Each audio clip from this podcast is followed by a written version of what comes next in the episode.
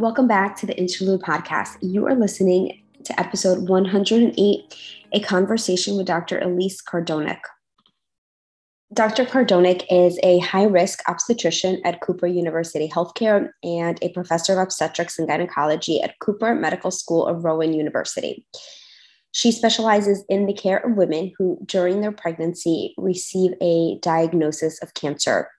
She works closely with the patient's medical team, including their oncologist and obstetrician, to formulate a plan that is in the best interests of both the mother and the child. After the pregnancy, she has a registry where both the mother and the child are followed closely to document long term safety outcomes. On today's episode, Dr. Cardonick and I talk about everything that is related to cancer and pregnancy and answering some of your questions as well. We talk about how she started working with pregnant patients who had been diagnosed with cancer. And it really started when she had seen a patient that was advised to terminate a pregnancy. And she said, Well, wait a second let's see what we can do. And so that is really when her work began. We talk about what is safe and what is not safe during pregnancy, how we come to know this information.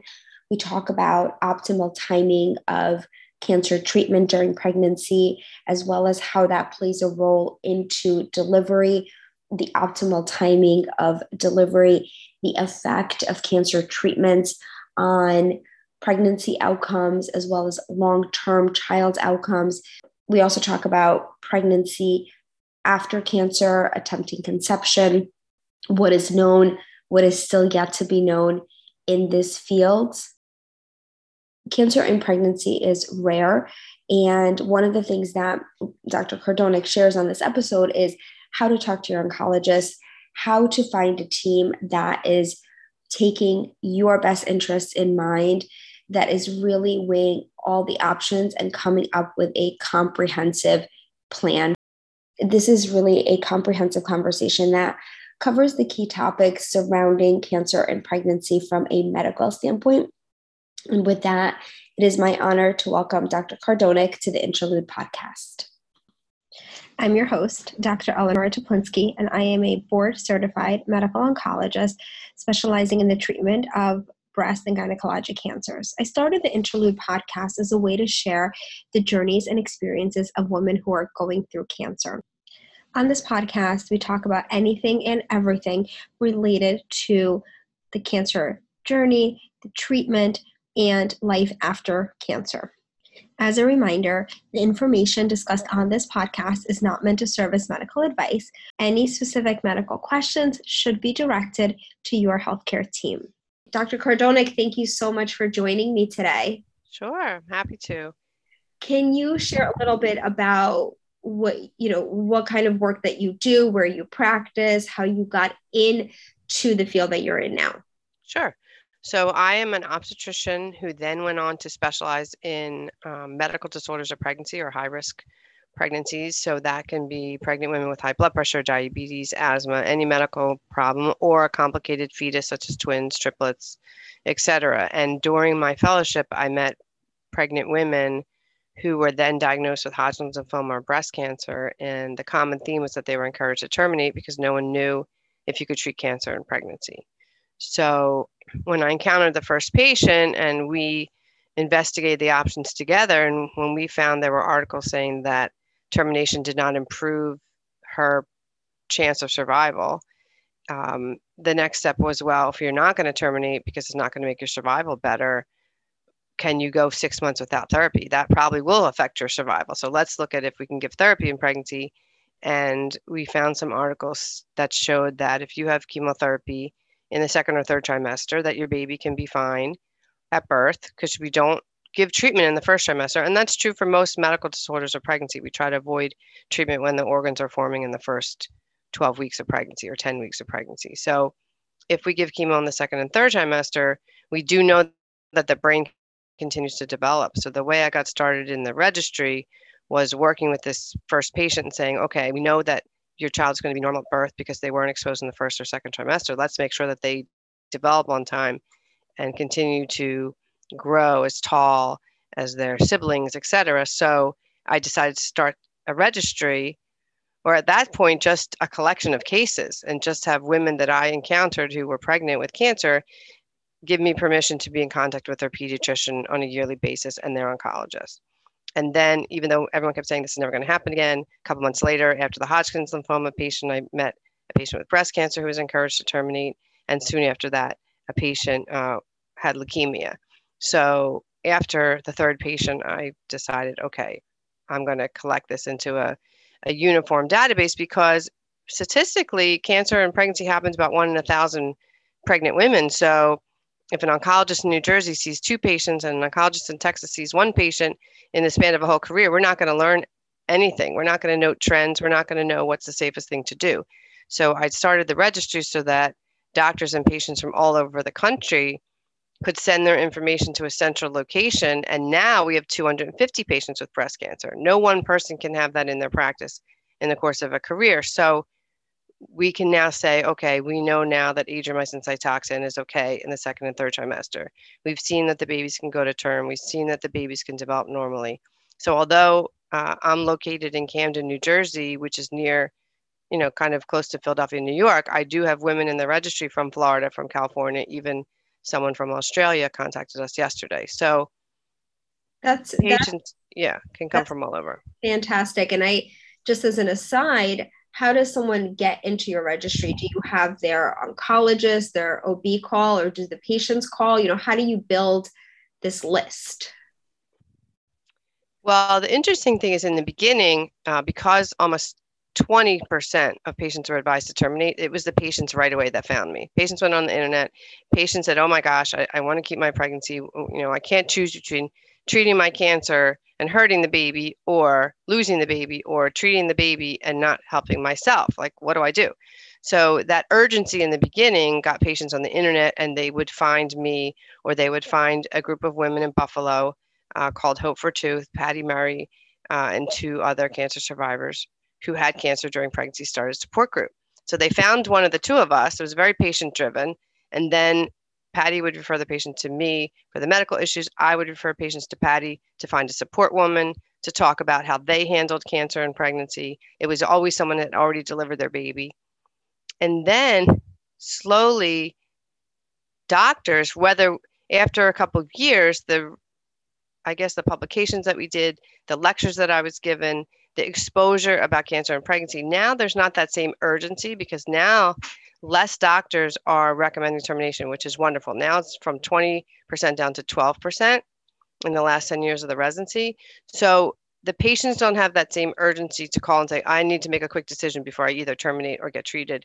So now the, the enrollment rate's actually slower mm-hmm. because there's not that urgency. But we want patients to know that even though your doctors in Oregon are happy to treat you and are comfortable treating you and they know adriamycin cytoxan is safe and they know they can do surgery in pregnancy, your information can still help another person because you would be our 251st patient and someone after you would be, you know, 270th patient. So the more numbers we have, the more answers that we can get. So we're on the internet, we're on Instagram. Uh, so oncologists can call, patients can call, um, and we take it from there. So when a patient calls us, we get their permission to be in contact with their oncologist, request their records. The patient doesn't have to get their records. We're in contact with their OB. We get their placental pathology, their, you know, how, what the placenta looked like at delivery, and the baby's outcome and the delivery. And then we get permission to follow with their pediatrician. And then every year on the baby's birthday, we then request baby's milestones, how the baby's growing and developing, and things like that. When you know, let me back up for a second. So when we had been talking before, you mentioned that, you know, in years of your residency, you hadn't seen anyone pregnant. You know, as an oncologist, I think we encounter that, you know, rarely, but it's not as foreign to us when it happens. Would you say a lot of OB residents in training are not coming across patients with cancer who or pregnant no, patients who are diagnosed no. with cancer? I'm saying I'm old. And when I did my residency, uh, most women were having their babies in their 20s. And as the women, you know, women for their careers or for other choices are having babies later. Now we're encountering cancer and pregnancy more often because, I mean, I did see cervical cancer in pregnancy, right? Mm-hmm. Because I guess I was wrong. I never saw no patients, but cervical cancer in pregnancy, you know, was an abnormal pap smear that we then did a colpo biopsy on, and usually they were able to continue their pregnancy. Chemotherapy really didn't uh, come into it because we were picking it up before there were positive nodes or, or in, the, in those cases in my residency. But I think mostly it's because of how long I've been in OB that women are putting their pregnancies off till later. Cancer is being diagnosed in younger and younger women, and the two populations are crossing more. Older yeah. age at pregnancy is actually a higher risk for cancer in pregnancy. Yep. So I think that I think from hearing from OB programs all around the country, they are seeing it in their training now. They're still only going to see a handful. Yeah. So those patients will still be followed in the central database. But I, I think it's because of the change in the age of pregnancy that it's now being seen in residencies now where it wasn't earlier. What I think is remarkable about the work that you're doing is that you're following the babies after they're born and following, you know, because what I hear a lot from patients is when we talk about all the options and we always try to do what we can safely to allow the woman to continue with her pregnancy. And I think, you know, we have the discussion and it's important to have the discussion. But one of the questions that comes up a lot is, well, what are going to be the outcomes in 10 years or, you know, five years? And so tell me what you've seen in following the children, you know, longitudinally all this time. Yeah, I, think that that is the key to the database is to see trends at delivery, but also to show because, you know, patients want to know the long-term outcomes. Oncologists want to know the long-term outcomes. So we did a study. We took um, 35 children whose moms had cancer during pregnancy and received chemo, and 22 children whose moms had cancer but did not need chemo before delivery. They either had a later diagnosis in pregnancy, an earlier stage, they had uh, a surgically treated cancer, but they didn't need chemo. So the common thread was mom had cancer with all the stress that's involved in that and all the all the complications of the pregnancy. And then we compared at 18 months of age till 10 years of age. We brought them in, these 30, uh, the, the 35 in the exposed group, the 22 in the non-exposed group, and a blinded psychologist who did not know whether these babies were exposed or not performed the age appropriate developmental test. So if they were 18 months to three years of age, they got something called a Bayley test. And if they were older, they did reading and math and all these other tests. And we found no difference between the two groups, exposed versus no exposed. We did find that for every week that a baby stayed in utero and that mom wasn't asked to deliver preterm, every week that we were able to get that pregnancy closer to term, the um, IQ points went up. So prematurity is something that we have to pay attention to because it's very tempting. Someone's diagnosed at 28 weeks with breast cancer we're like, oh, the nursery can take care of that baby. Let's just induce her 32 and then we can treat her like a non pregnant patient. Well, a 32 week baby probably will do well, but it can have issues with prematurity. So we would prefer to treat that patient and have a term delivery. So, so preterm age at delivery did impact the development, but not the chemo. And then that study was replicated also in Europe. And instead of using a unexposed group of children of cancer moms, moms with cancer in pregnancy, they actually compared these babies to population norms, which is even a lower risk pregnancy than cancer. And they also found no difference. And they also found improvement with avoiding prematurity. So that that's really, really incredible work because I feel like a lot of people know now you can give these drugs at this time and these are the drugs you know you can't give Herceptin, but yes, you can give Taxol and things like that. Right. But the pre, you know, there is always this temptation of let's control the delivery and let's deliver as you know earlier um, in some cases. So that's really important. What would be an optimal time? You know, what we see in our end, and when we're having as an oncologist, when we're having conversations with the OB, uh, MFM, you know, they'll say, okay, well, you know, we like to stop the chemo for a few weeks before delivery just so that their blood counts recover, you know, they're not at risk for infections and wound healing. And so it's always kind of tempting to have a planned delivery date so you know when to stop chemo. So, what would be kind of the optimal or the best, you know, if you could pick week that you would feel so comfortable doing that?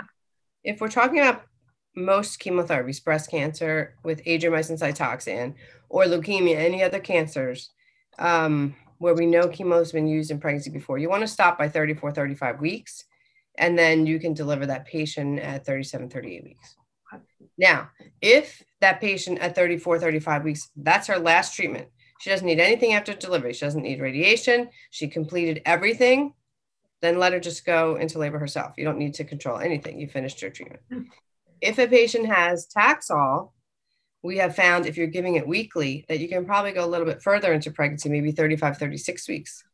And then you can deliver her 38, 39 weeks. That's really helpful. We've always kind of been tempted to stop at 32, 33 with Taxol, thinking, you know, they need that month to recover. Yeah, no, they're not with Taxol because you're giving it weekly, right? Yep. Mm-hmm. So it's leaving her quicker as well. That's that's really good, really good information. And um, do you see any increased risk of, and I think I, I know the answer to this, but I want you to say it, risk of delivery complications or problems during labor in this patients who received chemotherapy? So, if the patients have had that three week break between finishing treatment and, deli- and delivery, they usually do not have an increased complications. We do see some, in some studies, they had higher risk for high blood pressure for some reason. Um, the babies will be technically smaller, statistically smaller than if they had not had chemotherapy. So, someone has a history of three eight pound babies is probably not going to have an eight pound baby again with chemotherapy. So, statistically, they'll be a smaller baby. Um, and I guess if you're you have chemotherapy close to delivery, then the risk would be, a, let's say, it would depend on what the risks are. If the patient has low platelets for a complication of chemotherapy, she's at high risk for bleeding. If she has low white count, she's high risk for infection. So it kind of depends on um, what the complications are, even going into that delivery. But if you finish all your chemo, your cancer stable, you've waited three weeks, you don't need a C-section just because you had cancer during pregnancy, you know, unless you had invasive cervical cancer, um, then you can have a regular delivery. Um, but we do see some complications are elevated, but but tolerable ones. Okay. And is there any special monitoring, testing, diagnostic procedures that patients who are pregnant and become diagnosed with cancer need? Not for their cancer, but for their pregnancy, like any more increased monitoring of the fetus and things like that. So, if someone's having chemotherapy, um, we do a monthly growth ultrasound to make sure that the baby's growing well. Um, usually you're starting it after uh, the first trimester. So um, once you get into those monthly ultrasounds, at some point the patient's going to feel good movement, and you can just tell her if there's any decreased movement. We'll do additional testing, uh, a non-stress test as well. Kind of. So we have the patients who are diagnosed with um, who are pregnant and diagnosed with cancer. Mm-hmm. What about um, you know there's what i get a lot of questions about and this came up a lot when i put up a q&a box is what about those patients who are completing cancer treatment or they're on let's say tamoxifen or aromatase inhibitors for several years um, or they have different cancers and they want to get pregnant? Okay. Tell so let's start with estrogen negative first. So even so if you're going to have a pregnancy after treated breast cancer and you have done prior to conception, you've done all your surveillance and there's no evidence of recurrence and you've completed the treatment that you need. Let's not talk about tamoxifen right now, but you completed the treatment you need. Your radiation's done. Um, if you wait a good 10 months to a year, there doesn't seem to be an increased risk for recurrence with pregnancy after treated breast cancer, even for estrogen positive patients. The trick with estrogen positive patients is to know how long they should be on the tamoxifen prior to conception. And that study is not done yet. It's going on now, um, where they're looking at pregnant women who waited 18 months before they stopped, electively said, okay, I want to have a child now, I'm going to stop my tamoxifen, or three years. And that study is ongoing now, and we should have an answer soon. Yeah, I think that study, the positive study, is going to be a exactly. game, game changer in how we counsel patients because what I do is I kind of model it based on the study, you know, with the understanding that we don't have the results and what we do now may change exactly based on when the study is published. And now what about okay, they come off their tamoxifen, they have their washout period, they successfully get pregnant, uh, well, let's actually talk about that. Um, and this may not necessarily be up your alley, but a lot of times people ask me, well, how long, you know, should I try to conceive naturally? Or, you know, should I use those eggs that I, fro- you know, froze before going on chemotherapy? I think it would depend on how comfortable you are with how long she's off those medications. Um, you can always try to conceive spontaneously. It depends. If you had your chemo at 38, use your eggs because your chance of of you know ovulating is much lower. But you can also get an a um, um, I think it's AMH. You know, you can get a level done that sees how likely you are to ovulate. I wouldn't do it blindly unless you were in your 20s when you had your chemo and you've been menstruating ever since. Menstruation after chemo doesn't mean you're ovulating after chemo, but they can test an anti Mullerian hormone and see if you have good ovarian reserve or not. And then if you do, you can give yourself, you know, time to conceive spontaneously. And if you don't, then you would use those eggs. And this really speaks to the importance of, you know, patients who are on cancer treatment or completed cancer treatment and trying to get pregnant the importance of having a team to manage this and come up with a plan that is specific and individual to each person. And like you said not just trying to go at it blindly. You know i always recommend you can, yeah you can go at it blindly but you're going to end up spending a lot of time that you didn't need to spend if all along your ovarian reserve was very low. Mm-hmm. so you saved yourself that you know time and emotional input if you found out your levels were low versus high. And now what about breastfeeding and in cancer survivors? And you know we always this is a tough one for us because we want people to be able to breastfeed if they want to uh, but it's tricky if we also want them to go back on endocrine therapy. Right.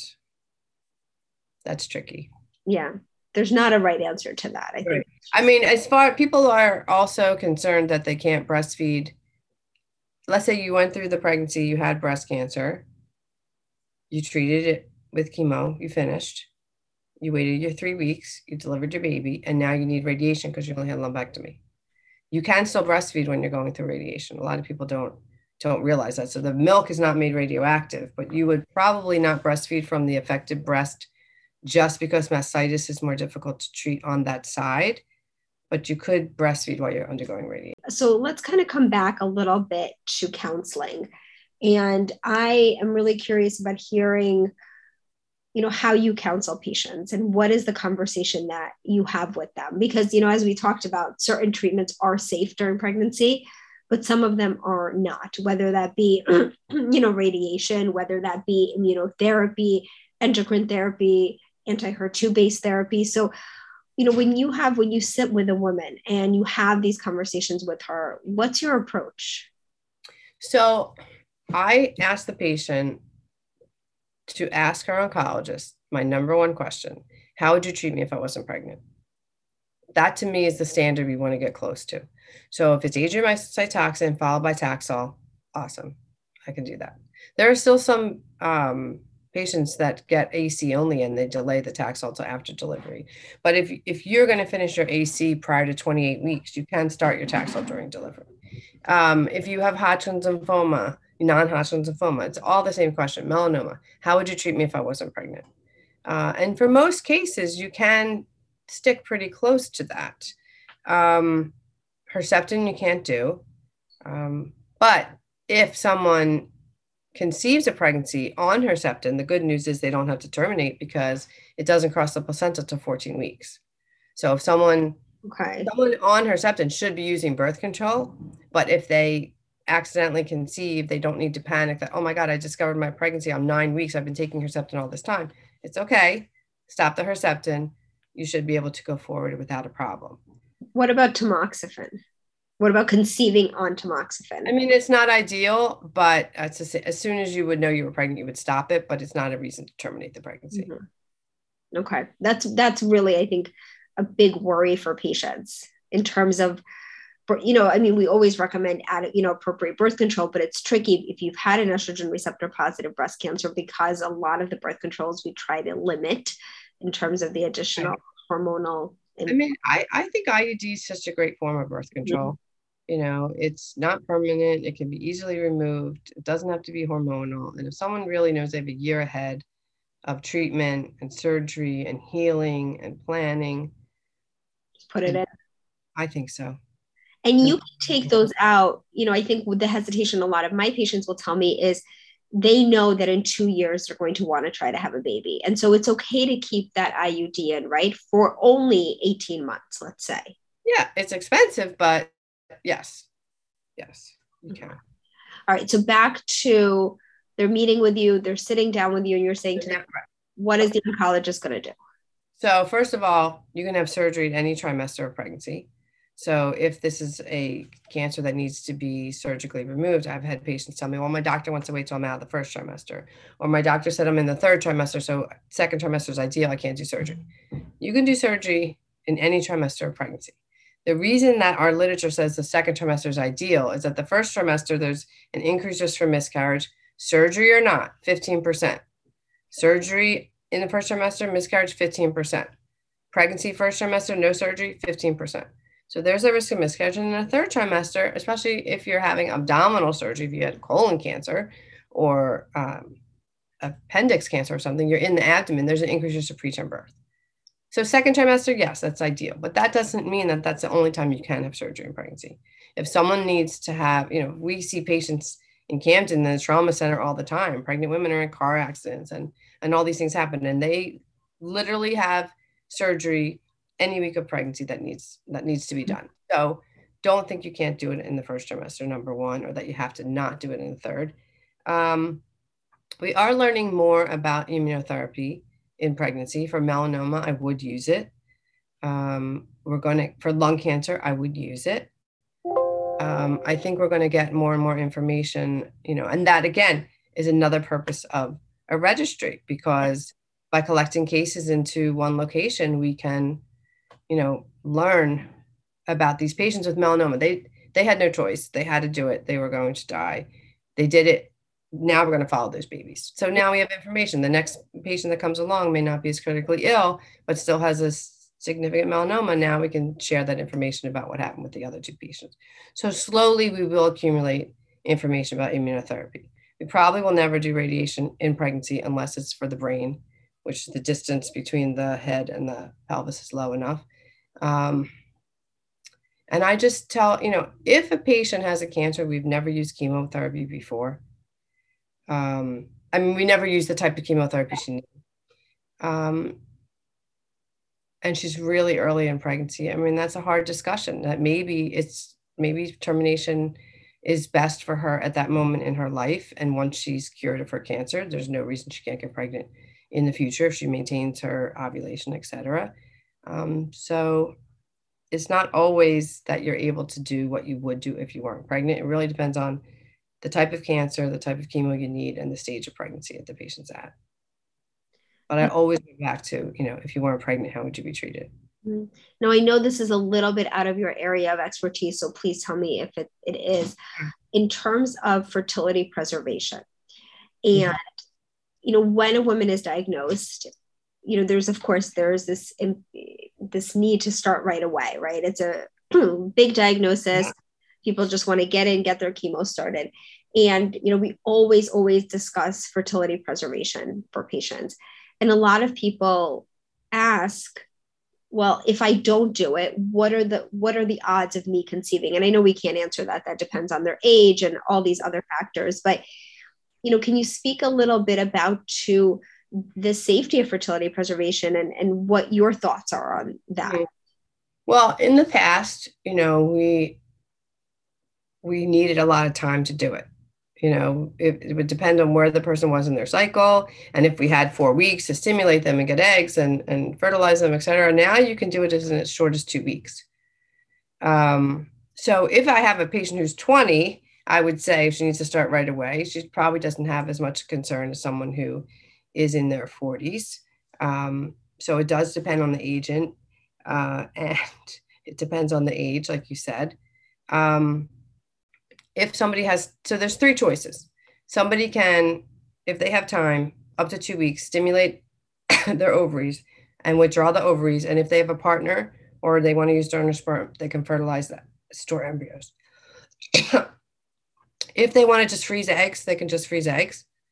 And if they don't have time to do those two, in some research centers, they can just take a wedge of their ovary by laparoscopy. So I've done this when patients needed to have like a portacath placed and they were going to have anesthesia anyway.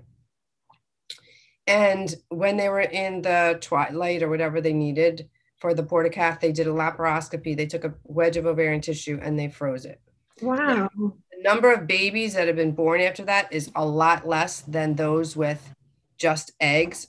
Can you plug it in for me, John? Just eggs or just um, embryos, but it has been done. So what they would do is they would take that ovarian tissue and implant it back into your pelvis when you're done your treatment or your arm, and they would simulate ovulation, and they could see it if it's in your arm. And then they would withdraw the eggs. Okay. Then, right? But patients who have done that have also conceived spontaneously, so they don't know if it came from um, the tissue that was in their pelvis, reimplanted in their pelvis, or from residual tumor, Okay. residual uh, ovarian tissue. That's kind of, I mean, that's just fascinating. that You can, like, it's crazy that you could put it in your arm of all places. Right, right. Uh, we use also, we'll do either a Lupron or a Zoladex during pregnancy just to kind of freeze the ovaries, if you will, before chemo starts Yeah, during the during their treatment. during their treatment. And then that, you know, that data does show that it, it can increase the, the chance of successful spontaneous conception. Hmm And then what, you know, in terms of, I, I think I just want to get this a little bit clearer for the audience. When you talk about a 20 year old versus someone in their late 30s or early 40s, can you actually describe what is happening to the ovaries as people Sure. age? Sure. So all of us are born with the maximum number of eggs we're going to have as a as a newborn, and every year once we start puberty, the ovaries lose their oocytes. They just become atretic. So the number you were born with at birth is the highest number in your lifetime, and when you run out of them is when you go into menopause. So if most women go into menopause in their 50s, if you have chemotherapy, most likely it's going to be late 40s, early 50s. So if you have a patient who's 40, the number of eggs she has left that are going to mature and ovulate is much less than someone who's 20. It's just it's just numbers. So chemotherapy is going to um, affect those primordial follicles that are going supposed to mature into mature eggs. And so you'll just have less numbers when you're done your chemotherapy. So if you start at 20, you're starting out at a higher number. You might lose the same amount as someone who's 40, but you have a lot left. That I, that makes sense. Okay, that's very helpful. Um, I mean, I think that this was really, really informative. Is there anything that you normally talk about that we didn't cover? I think, well, someone asked, I think, about imaging on the question. So you can do uh, an ultrasound of the breast in pregnancy. You can do a mammogram. The radiation from mammograms is very, very low. You can do CAT scans with contrast. You can do MRIs without contrast. Um, you can do a bone scan if you need to. So uh, the difference in pregnancy is that you wouldn't screw, you wouldn't stage someone who's asymptomatic with a bone scan, but if someone had bone pain, you could do a bone scan, but you would put a Foley in to kind of drain all the material from her bladder so it's not sitting right by the uterus. Okay. Um, we don't do PET scans usually, but almost any other scan you can do.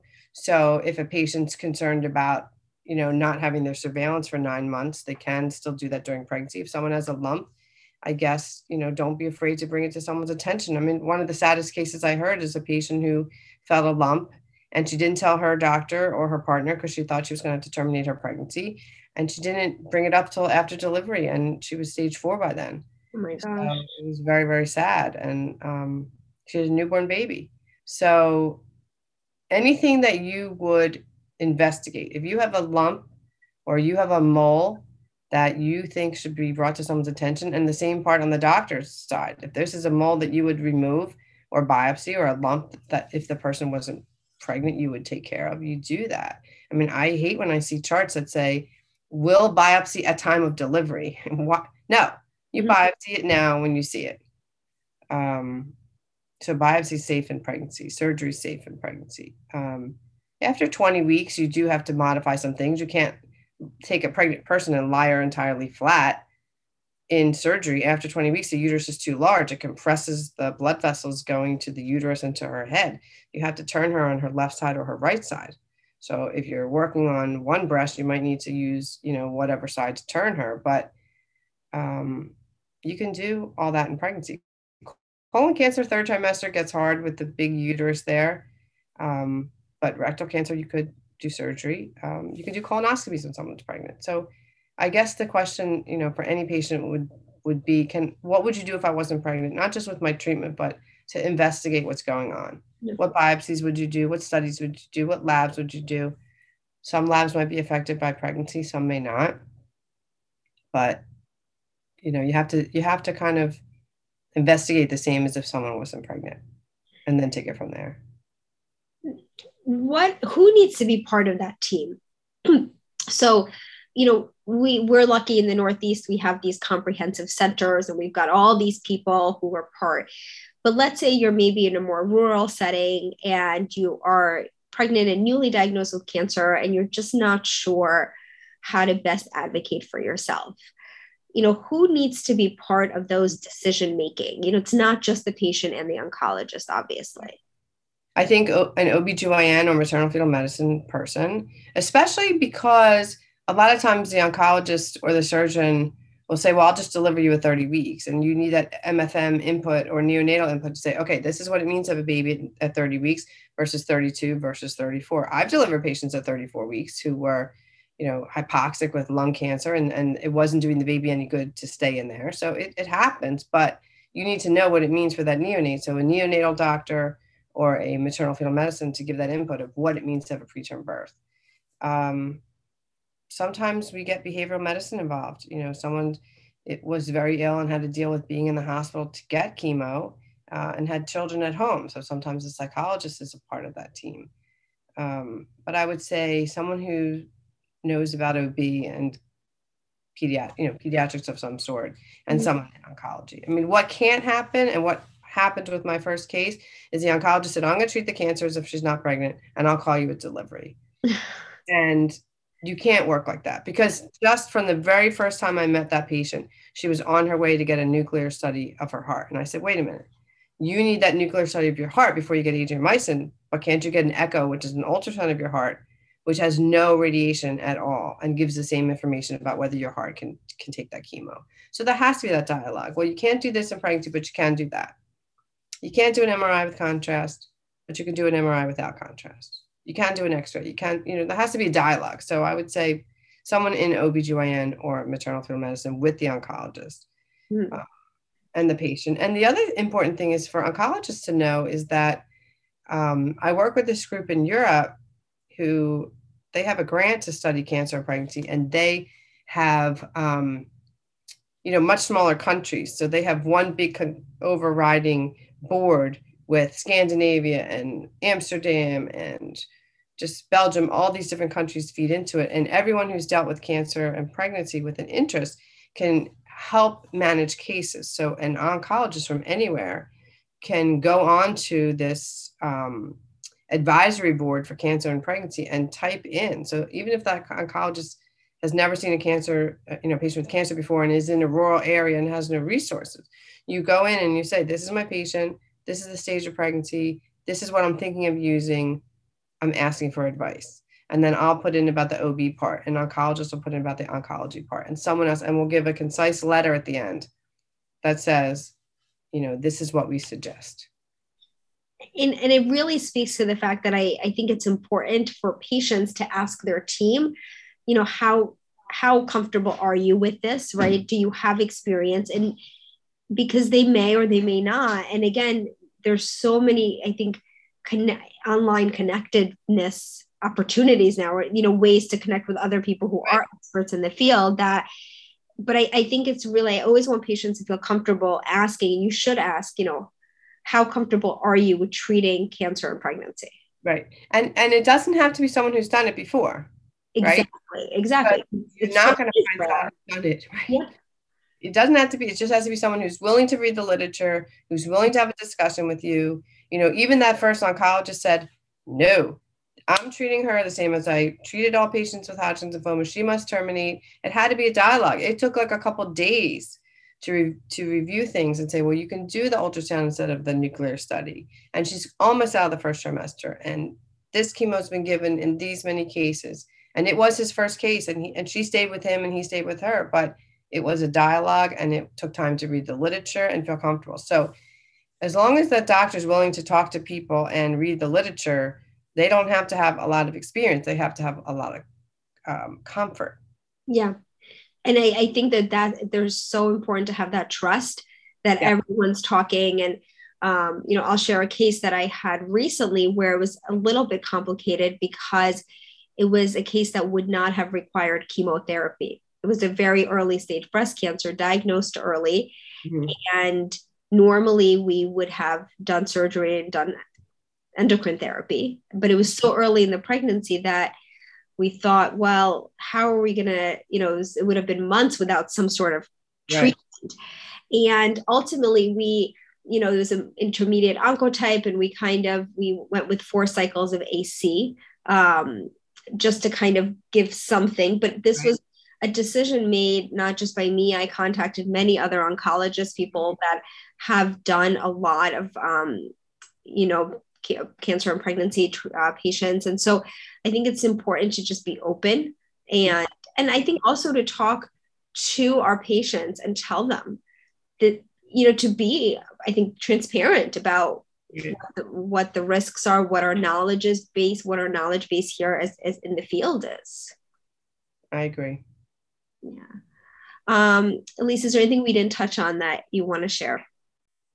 I don't think so. I mean, I just I want patients to understand that again, even if they have a treatment plan and and they have their delivery plan, you know, everything's fine. They don't need advice. Uh, they still can share their information because you know the the moms. The night other nice thing about being in the registry is not only that you have we have more numbers to study. Like we didn't know about Taxol in pregnancy. We accumulated 90 cases, and now you use Taxol in pregnancy. A few years ago, that would not have been done. So we learn about different things that are necessary as they become necessary. But also, it's a common place for women to call. So a couple years ago, actually many years ago, a patient called and said, um, "My child has a lot of cavities. Do you think it was the chemo?" And I started to talk to her, and I said, "Well, what, did you put the baby to sleep with the bottle?" And she goes, "Oh yes, you know, I." my family does that. Well, that's probably why the baby got cavities. You're not supposed to put the baby to sleep with, you know, formula or milk on their teeth. Okay. Eight years later, another patient calls and I say, huh, that's interesting. It's the second person that called. No, I haven't heard women complain that their kids have a lot of cavities. And like two months later, another mother called.